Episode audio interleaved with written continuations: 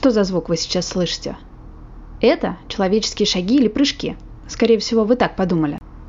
Но на самом деле это бежит и преодолевает препятствия самый знаменитый антропоморфный робот в мире.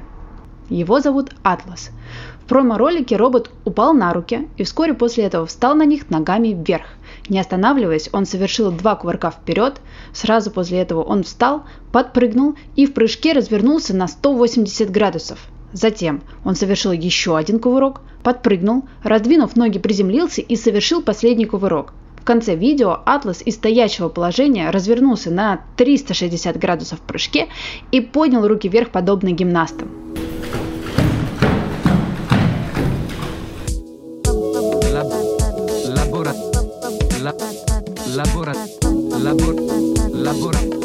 Лаборатория 42. Вы слушаете подкаст о научных открытиях «Лаборатория 42».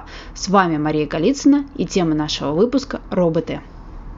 Компания Boston Dynamics придумала Atlas в 2016 году и с тех пор постоянно совершенствует его, используя все тело робота для движения с грацией, скоростью и ловкостью. Atlas демонстрирует усилия по разработке следующего поколения роботов, обладающих мобильностью, восприятием и интеллектом, которые должны стать обычным явлением в нашей жизни – это, пожалуй, самый динамичный робот-гуманоид в мире. Усовершенствованная система управления и современное оборудование дают роботу мощность и баланс, позволяющие демонстрировать выдающуюся атлетику и ловкость. Повторю, выдающуюся, а значит во многом превосходящую возможность человека – Отсюда и появляются всевозможные страхи о полном замене человека роботами. Вообще человека-машинные взаимодействия развиваются уже не один век. Машины освобождают человека от тяжелой, опасной или рутинной работы, и в середине 20 века считалось, что для улучшения взаимодействия между человеком и роботом логично приближать внешний вид роботов к человеческому, получая андроидов. Предполагалось, что постепенно роботы станут практически неотличимы от людей настолько, что даже будут вызывать у человека симпатию. В действительности робототехники добиваются схожести с человеком только в сферах, связанных с развлечениями и исследовательской области, поскольку для физических задач внешний вид имеет десятое значение. Однако даже вопрос внешности оказался не настолько простым. В робототехнике возник феномен, называемый эффектом зловещей долины – он заключается в том, что повышение реалистичности человекоподобного персонажа повышает его привлекательность, но не всегда. В случае, если он достаточно реалистичен, но все же не настолько, как живой человек, попытка придать ему человеческий вид, наоборот, будет вызывать отвращение и страх. Представьте себе котенка с перекошенными глазами и слишком маленьким носом. Это должно быть вроде как мило, а на деле довольно неприятное зрелище. Так и тут – Робот, похожий на человека, слегка кривоват, притом мы даже не отдаем себе отчет, что именно в нем не такого, как надо, но внутренне все равно отторгаем такое зрелище, записывая в неприятные феномены. Сегодня же к множеству научной фантастики о роботах, восставших против человечества, прибавляются пугающие новости об искусственном интеллекте, который не только во многих задачах уже превзошел человека, но и способен обучаться самостоятельно, без какого-либо человеческого вмешательства. И здесь стоит вопрос об AI Alignment, который широко обсуждается, особенно на фоне последних успехов в области больших языковых моделей. К чему может привести бесконтрольное развитие искусственного интеллекта? Известно ведь у машин нет морали, раскаяния или эмоций. Будущий ИИ, возможно, будет способен различать хорошие и плохие действия, но человеческие чувства останутся именно человеческими. Эксперты же разделились во мнениях. Илон Маск считает, что человечество, вероятно, не сможет сделать ИИ безопасным. Он оценивает вероятность успеха в 5, максимум 10%. А Марк Цукерберг заявил, что с оптимизмом смотрит на будущее человечества с ИИ, назвав предупреждения Маска довольно безответственными. Многие сейчас считают своей миссией решить вопрос контроля обучения искусственного интеллекта, оценки рисков от каждой модели, придумывая такие подходы, как обучение модели кодексам и своду правил, наподобие законов Айзе Казимова, но гораздо более широком масштабе. По традиции, чтобы отделить страхи и мистику от науки и реальности, я пригласила к нам в подкаст эксперта в области робототехники Голицына Дмитрия.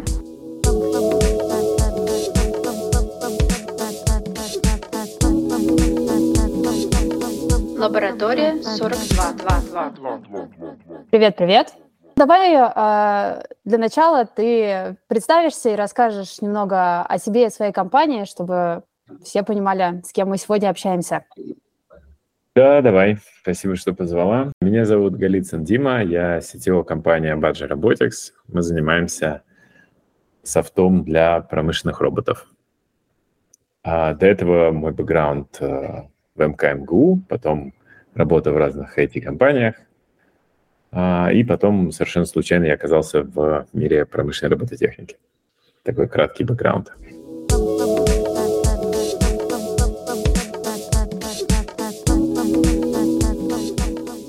А, давай а, сразу а, с места в карьер. Uh-huh. Я задам тебе, а, буду задавать вопросы про робототехнику, поскольку ты являешься экспертом в этой области. И первый вопрос который кажется самым логичным в самом начале, определить все-таки, что такое роботы, потому что э, кажется, что сейчас роботами можно назвать и искусственный интеллект, и что-то, с, э, что двигается, но при этом не имеет искусственного интеллекта, что управляется там человеком и так далее.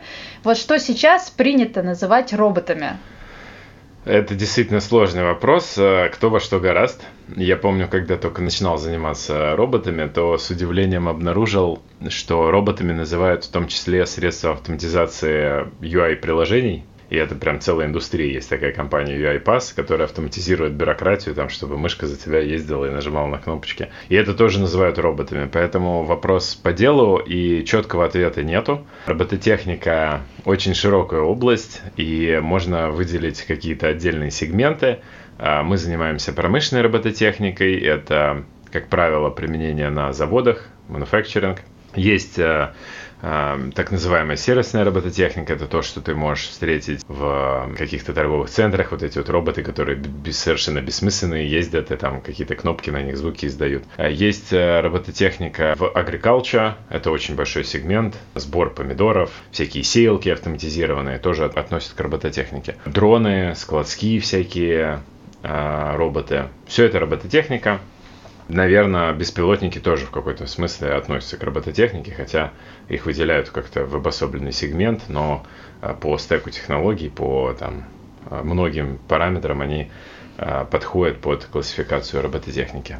Все, что ты сейчас приводил примеры, за исключением первого, да, это роботы, которые обладают своим каким-то корпусом, назовем это так. Принято ли вообще называть роботами то, что обладает искусственным интеллектом, но при этом не имеет корпуса?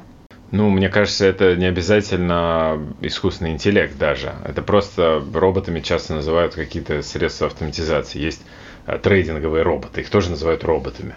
Но они корпуса Но не имеют. Они ни корпуса не имеют, ни искусственного интеллекта зачастую тоже не имеют. Ну, в общем, поэтому... четкого определения, получается, нет Да, вообще. мы можем сузить и говорить о роботах, которые имеют некоторое физическое воплощение. Ты сказал, что вы занимаетесь промышленными роботами, поэтому ты точно должен знать ответ на такой вопрос. Всех волнует будущее, и в частности то, насколько сильно пострадают там профессии, которые на заводах сейчас используются, потому что кажется, да, то есть я не знаю, опять-таки вопрос к тебе, как много сейчас автоматизации, то есть либо сейчас уже почти все автоматизировано, осталось чуть-чуть докрутить, чтобы уже вообще там людей убрать, да, либо на самом деле там автоматизировано не так уж и много, и мы на самом деле идем к тому, чтобы заменить людей роботами. Так ли это, да, и насколько это, в общем, опасное будущее? А, мне кажется, что все профессии, а, в которых люди работают руками, наиболее защищенные с точки зрения потенциальной замены искусственным интеллектом и какой-либо автоматизацией.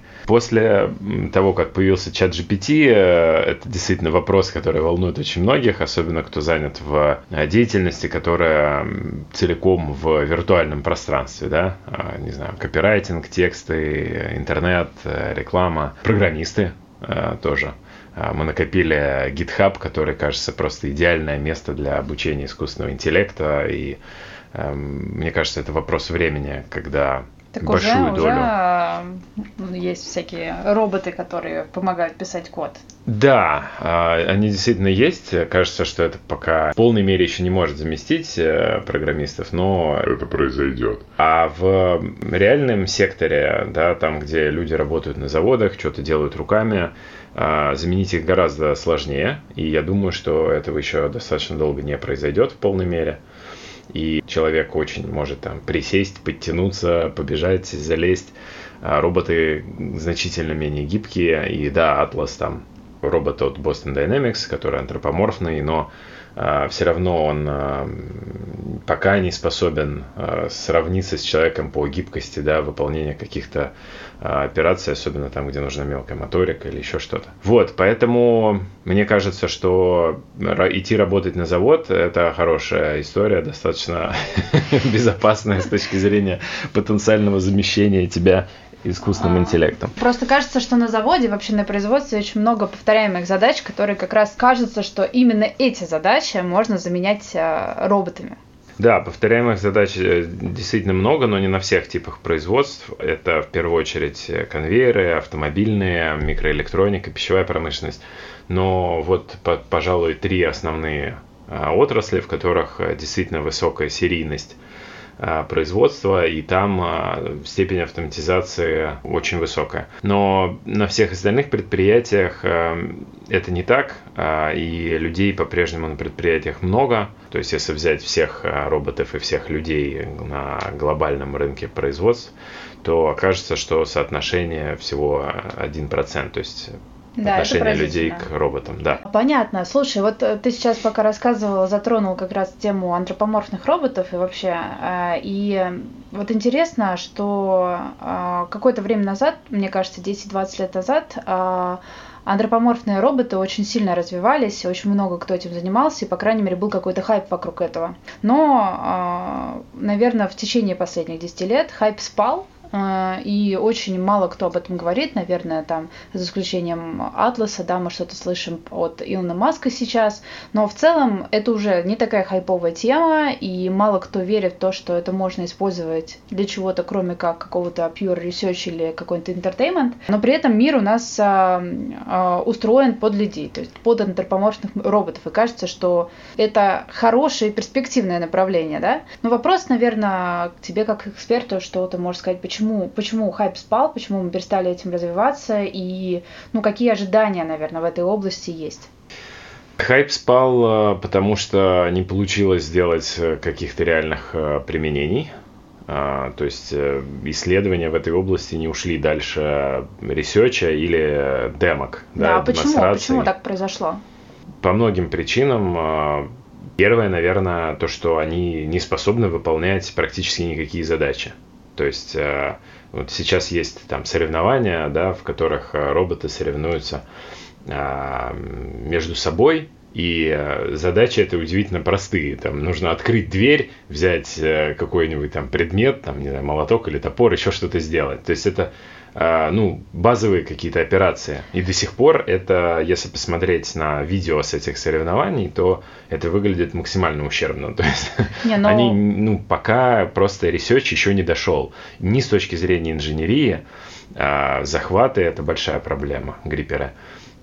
А, ни с точки зрения вычислительных мощностей, да, они плохо ориентируются в пространстве по-прежнему. Ни с точки зрения энергоэффективности. Это тоже большая проблема, если а, там нужен баланс между возможностями этого робота, вычислительными возможностями и временем работы. Если он будет всего 15 минут работать, это никому не интересно. Ну вот то, что ты говоришь, действительно кажется какими-то элементарными задачами, но при этом а, вот есть видео Атласа, а, где он там а, помогает, значит, ну там задача принести коробочку а, человеку, который там работает, и а, принести ее нужно там в какое-то супер сложно доступное место, он там по дороге делает а, 500 кувырков, там несколько сальто, и не роняет эту коробку и доносит и так далее. То есть это кажется значительно сложнее, чем открыть дверь и там, я не знаю, взять молоток. Да, это маркетинговое видео, и мы в видео не видим, что происходит как бы за сценой. И мы не знаем, сколько времени они репетировали это, сколько времени они а, занимались тем, чтобы это видео записать. И как бы на производстве в изменяемой окружающей среде, да, а, пока не удается добиться какого-то повторяемого эффективной работы такого рода а, роботов. Ну вот кажется, что есть reinforcement learning, который, по идее, должен вот обучать э, да, роботов э, за награду, то есть, в принципе, как он работает, да, у нас есть награда, за каждое действие э, робот получает либо вознаграждение, либо пеналти. И, ну, со временем обучается делать именно то, что нужно в среде, в которой, ну, то есть, там нету разметки, а есть некоторая среда, которая автоматически на каждое его действие делает расчет вот этого penalty или награды, да? Как тебе кажется, почему это не так работает, не так успешно развивается, как нам бы хотелось, и какая, какая у этого перспектива? У меня нет ответа на вопрос, почему. Действительно, после того, как был хайп вот с AlphaGo, да, связанный, это как раз reinforcement learning модель, которая быстро, ну, относительно быстро, но очень успешно обучалась, по крайней мере. И а, естественная совершенно идея возникла использовать это в робототехнике, потому что там decision-making процесс очень важный. Мне кажется, что reinforcement learning вот на данный момент пока в тупике, и эм, недавно совсем вышла статья в апреле у а, Гугла, э, где они рассказывают о своих последних достижениях в reinforcement learning для robotics. И это звучит скорее как эпитафия, то есть это не какая-то прям вау, супер результаты. Скорее они констатируют там факт, что вот мы уже очень много лет э, говорим про reinforcement learning в robotics, и э, между тем мы не видим никаких применений в реальности. И они рассказывали там, они показывают видео, а, где роботы сортируют мусор. То есть, в принципе, это называется pick and place или bin picking, вот такого рода задачи, когда робот просто что-то берет, куда-то перекладывает. Он может это сортировать, может там, не знаю, на станок что-нибудь загружать, может э, разные применения у этого на складах. Они показывают видео, как это работает, и вроде бы, да, там по видео опять может сказаться, если там написать другой заголовок, то будет выглядеть типа вау, супер. Но они честно говорят о том, что полисе, собственно, которая обучается, она очень часто ошибается. И, а, ну, как бы, непонятно, что с этим делать. То есть, вот, об, об, не обучается. Ну, то есть можно сказать, кратко. что есть какой-то тупик, есть какой-то сейчас условно потолок, и ну, нужен какой-то, нужна какая-то революция, да? То есть нужно... Да, может быть э, архитектур, а может быть просто э, объема данных, да, которые процессятся, потому что насколько там сложный этот environment, как он, как происходит репрезентация вот этого environment, в котором э, полисе обучается а может быть его нужно сделать там в разы сложнее. Есть альтернативы сейчас, и которые кажутся очень э, логичными и перспективными. Это э, совмещение LLM да, моделей, э, ну, условно там чат GPT, с, то есть расширение модальности, добавляем еще одну модальность картинки, то, что там камеры, то, что робот видит, и тоже Google выпустил статью, Palm и, по-моему, у них она называется, эта модель. Соответственно, это совмещение нескольких моделей, а, General Knowledge LLM, плюс а, Computer Vision. И в совмещении этих двух моделей они получают э, гораздо быстрее, значительно более эффективный результат по сравнению с reinforcement learning. Примеры применений такие. Стоит робот, перед ним стол, на столе кубики разных цветов, и ты можешь на Natural Language запрос написать э, собери пирамидку, желтый, там, потом синий, потом красный кубик. И оно как бы это делает. А как, как хорошо оно это делает? То есть в полисе это тоже как бы работает, чтобы оно раскладывало, но оно ошибается. Как хорошо. Вот То мне это кажется... тоже маркетинговый ход может быть, правда? Да, безусловно. Безусловно, это может быть маркетинговый ход. Но мне кажется, здесь смысл в том, что полисе тяжело выучить а, какой-то common sense. То есть вот в обучении, да, в этом environment, когда мы говорим о reinforcement learning, как бы полисе нужно помимо того, чтобы выучить, да, там, как двигать роботом, нужно какой-то common sense, да, что когда ты сортируешь мусор, вот это, это там э, бутылка, ее ну, там, нужно вот так. Ну, да. То есть, а, как бы, и этого common sense очень много. RL, он же, да, обучается, ну, вот, в симуляции, и получается, может быть, недостаточно информации в environment, в котором он обучается, чтобы выучить просто вот general knowledge. Вот. Кажется, а... что его не хватает, да, потому что мы определяем э, функцию награды. Возможно, во-первых, революция точно, да, в LLM моделях. Может быть, есть какой и, скорее всего, много кто будет пробовать, да, совмещать и, и да. то, и другое, и, например, функцию награды определять через LLM-модели. Да, да, да, да, да. Или в полисе как-то подмешивать, да, результаты LLM. То есть... Да, понятно. Как ты ожидаешь, вот э, с точки зрения, э, там, опять-таки, антропоморфных роботов, будет ли сейчас, вот, э, например, как раз благодаря вот этим вот новым открытиям какой-то boost, хайп на эту тему или нет? Я не думаю, что это может произойти быстро.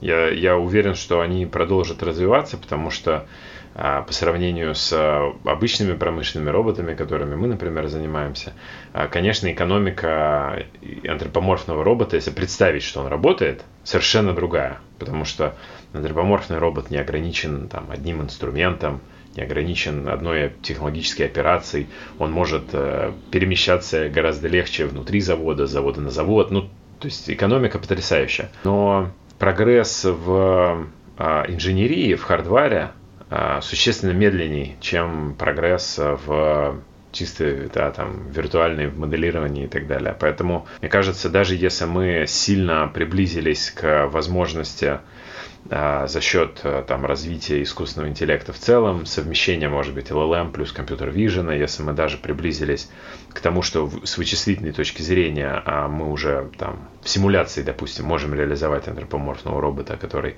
а, уже эффективен, то воплотить его в железе а, все равно займет много времени. Человеческое тело да, устроено совершенно невероятным образом, и воспроизвести его а, не получается. Это очень тяжело. Почему, как тебе кажется, вот эти вот роботы, которые, которых ты, кстати, упоминал уже, которые ездят в торговых центрах, они нету спроса на это?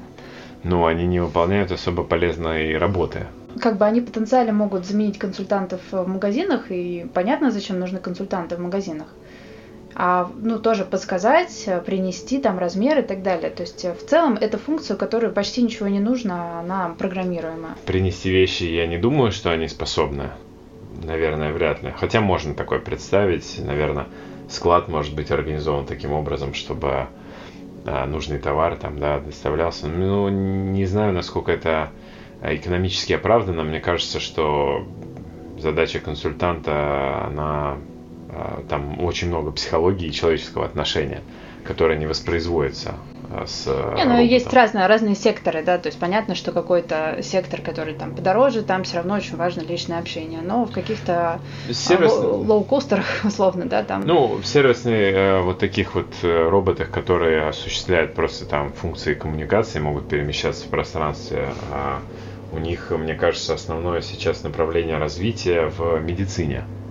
Там, где в палату нужно приехать, там спросить, э, как себя пациент чувствует, или mm-hmm. он там может попросить о чем-то и просто передать эту информацию. То есть вот в медицинском направлении, да, есть какое-то развитие этого вида робототехники, но а, опять-таки мне не кажется, что оно будет э, хоть сколько-то революционным. У меня такой вопрос уже немного глубже. А вопрос, собственно, про сложности и новинки непосредственно в технологии. Что сейчас нового вот с точки зрения научных каких-то открытий происходит а, в робототехнике? А, да, куда сейчас движется research? Во-первых, развиваются алгоритмы планирования траекторий. А, казалось бы, уже и там избитая тема, но далеко не все вопросы там решены. Особенно, когда а, мы представляем себе там взаимодействие большого количества роботов на предприятии, на которых есть и люди, да, то э, текущие алгоритмы планирования траекторий почти все не способны работать в реал-тайм. То есть в реал-тайме работают э, алгоритмы так называемого motion planning, которые э, учитывают именно динамику робота, но не способны там, не знаю, увернуться от э, какого-то нового объекта, который появился вдруг. Ну, человек вышел из-за угла, да. Качество траекторий тоже все еще остается, ну, как бы, зачастую проблематичным. И эм, а, в планировании траекторий а, сейчас многие, естественно, пытаются как-то применять достижения ML, да, какие-то модели делать. А мне кажется перспективными вещи, связанные с collision чекингом, потому что это самая как бы вычислительно затратная часть планирования траекторий. И она плохо параллелится на ГПУ в лоб, и сейчас э, вот в этом году там вышло э, достаточно большое количество статей, в которой функцию distance to collision пытаются аппроксимировать нейронкой и делают это достаточно успешно и там 100x да, рост производительности, что очень существенно. Это что касается вот просто там робототехники, да, такой достаточно широкой, потому что планирование траекторий, в принципе, везде. И будь то дрон или газонокосилка или там автономный трактор, везде надо планировать траектории. Что касается а, инженерии, а, мне кажется, до сих пор очень много research а и нерешенных проблем в области э, так называемых gripper ов. То есть это а, вот, хваталок. Хваталок, да, да, да. Есть присоски, есть какие-то силиконовые хваталки, есть э, механические хваталки, есть магниты, все, что хочешь. Очень много вариантов, но ни один из них не является универсальным. И это существенная проблема в а, вот в принципе в мире промышленной робототехники. Э, pick and place, то есть взять и положить, да, это самое массовое э, приложение. И для него, очевидно, э, необходимы универсальные хваталки, потому что э, у тебя там то, что ты пытаешь, можешь переложить, может быть там хрупкое или твердое, тяжелое или легкое, большое или маленькое, кривое или плоское. И отсутствие вот этих универсальных хваталок – это существенная проблема. А хардвар, вот как я уже говорил, да, развивается медленнее, поэтому нас там еще ждет, я думаю, какое-то количество итераций, прежде чем мы придем к какому-то универсальному решению. Но так-то кажется, что универсальная хваталка – это рука, пальцы, нет? Да, но универсальная хваталка человека, она а, как бы и а, force сенсор очень хороший. А, мы очень чувствуем а, хорошо степень нажатия, да, руками. И поэтому мы можем контролировать, а, чтобы там что-то не помять. Э, и одновременно с этим она там и не скользит, и может э, как бы э, плотно что-то схватить. В общем, просто рука это, это не просто рука, это очень сложная рука, которую воспроизвести ну, довольно сложно. Да, понятно. А с точки зрения, может быть, э, каких-то материалов, мне кажется, что наверняка есть проблема, там, связанная с тяжестью, то, что, то, что тяжелые материалы, это же и на автономность влияет, то, что это все носить надо, и там на износку и так далее. С другой стороны, должно быть все прочное. Есть большой тренд на коллаборативных роботов, и это роботы, которые могут э, безопасно работать рядом с людьми. Идея заключается в том, что они сделаны из более э, такого, э, в общем, не из металла, из всяких... Пластика? Э, ну, да, да, да, да, да, условно. И э, у них встроен везде как раз force сенсор, э, и если они встречают какое-то препятствие, они останавливаются. Принципе, обычные роботы тоже так делают, но для человека уже будет поздно, когда обычный робот поймет, что он врезался в человека, человек уже, скорее всего, все. Вот, и эти коллаборативные роботы, они как раз делаются, да, из других материалов, и они более легкие, но вопросов э, к применению коллаборативных роботов все равно остается много, потому что если ты в качестве инструмента на коллаборативного робота вешаешь э, что-то железное, твердое или острое, то он как будто бы моментально перестает быть коллаборативным. Потому что да, он сам как бы вроде бы там э, полегче, но если у него какой-то опасный предмет, все равно вся коллаборативность оказывается мнимой. Хорошо, спасибо. А, а вот вообще такой вопрос роботов вообще становится, а, ну, в какой прогрессии больше в нашем мире? То есть их становится больше? Это первый вопрос. Ну, наверное, да. Просто мы это не так видим, да, но, наверное, да, тебе виднее. А как быстро, как сильно? То есть а, это там 2х в год или это 10х в год? А, если говорить о промышленную робототехнику, то темпы а, автоматизации производства растут, но делают это очень медленно. Рост год к году какой-то минимальный, если вообще есть. А, есть страны, в которых это развивается активней. Например, Южная Корея, да, они чемпионы по роботизации. У них там 239, может быть, уже 270 роботов на 10 тысяч человек – все равно звучит как немного. Ну, 2,5%. Китай, да, там скорость роботизации тоже очень высокая по сравнению с другими странами. Они очень активно субсидируют на уровне государственных программ а, и производство роботов, и, соответственно, закупку оборудования, установку на производство. Поэтому как, какими-то вот такими средствами это стимулируется. Но в целом можно говорить о том, что промышленная робототехника растет медленно. Если как бы рассматривать шире, становится ли роботов в глобальном смысле больше среди нас, то, конечно же, да. И условные роботы-пылесосы, и дроны, и э, всякие э, применения автопилота, но не для машин на общественных дорогах, поскольку это еще не в полной мере развито, хотя в Калифорнии, в отдельных да, регионах это уже встречается.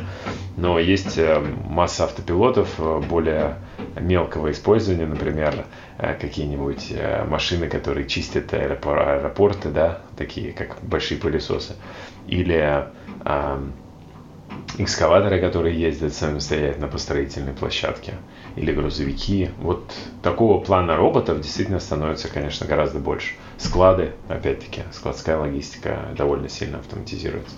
Но это происходит с ускорением. По твоей оценке, через 10 лет рост будет быстрее? Да, по моей оценке рост будет быстрее, и э, я вот сейчас почему-то подумал о следующем, что я уже говорил о том, что это хорошая, может быть, идея идти работать на завод. Так вот, если ты программист, то, наверное, тоже хорошая идея заниматься э, какими-то применениями в реальном физическом мире, э, потому что э, там еще долго как бы будет востребована человеческая интеллектуальная мысль. В смысле, ты предлагаешь всем программистам уволиться? Нет, но я думаю, что этот процесс будет происходить, что программисты в каких-то применениях, где их сейчас очень много, их там будет нужно гораздо меньше. И естественным образом они будут перетекать в применение в... То есть IT, да, оно начинает как бы а, серьезнее переходить в реальный мир. Поэтому это движение, я думаю, да, найдет отражение в существенном увеличении количества роботов в том или ином виде. Спасибо тебе за твое время. Э, это был очень интересный разговор. Было интересно узнать твое мнение по поводу робототехники.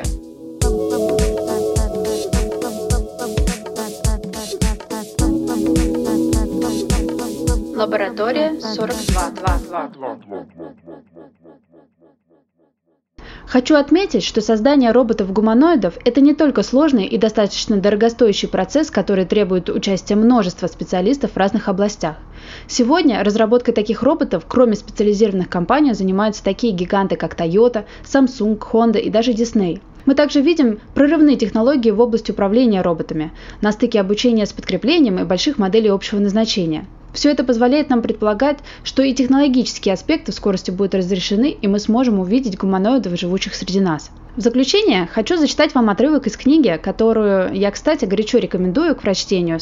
«Сапиенс. Краткая история человечества» под авторством Юваль Ной Харари, который рассуждает о нашем будущем в связи с развитием цифровизации. Будущее неведомо. Было бы удивительно, если бы изложенные на этих страницах пророчества сбылись в полной мере. История учит нас тому, что казавшиеся близкими может из-за непредвиденных помех так и не состояться, а сбудется совершенно немыслимый сценарий. Когда в 1940-х годах внезапно настал ядерный век, прозвучало немало пророчеств о годе 2000. После спутника и Аполлона-11 все стали предсказывать, что к концу столетия люди будут жить в поселениях на Марсе и Плутоне. Мало что из предсказанного тогда сбылось. С другой стороны, никто не предугадал появление интернета. Так что не спешите страховать гражданскую ответственность на случай исков от цифровых существ. Все эти фантазии или кошмары всего лишь стимул для размышлений. Но что мы должны принять всерьез, так это то, что новая стадия истории подразумевает не только технологические и организационные изменения, но фундаментальное преображение человеческого сознания и личности. Оно может оказаться настолько глубоким, что придется пересмотреть само понятие «человек».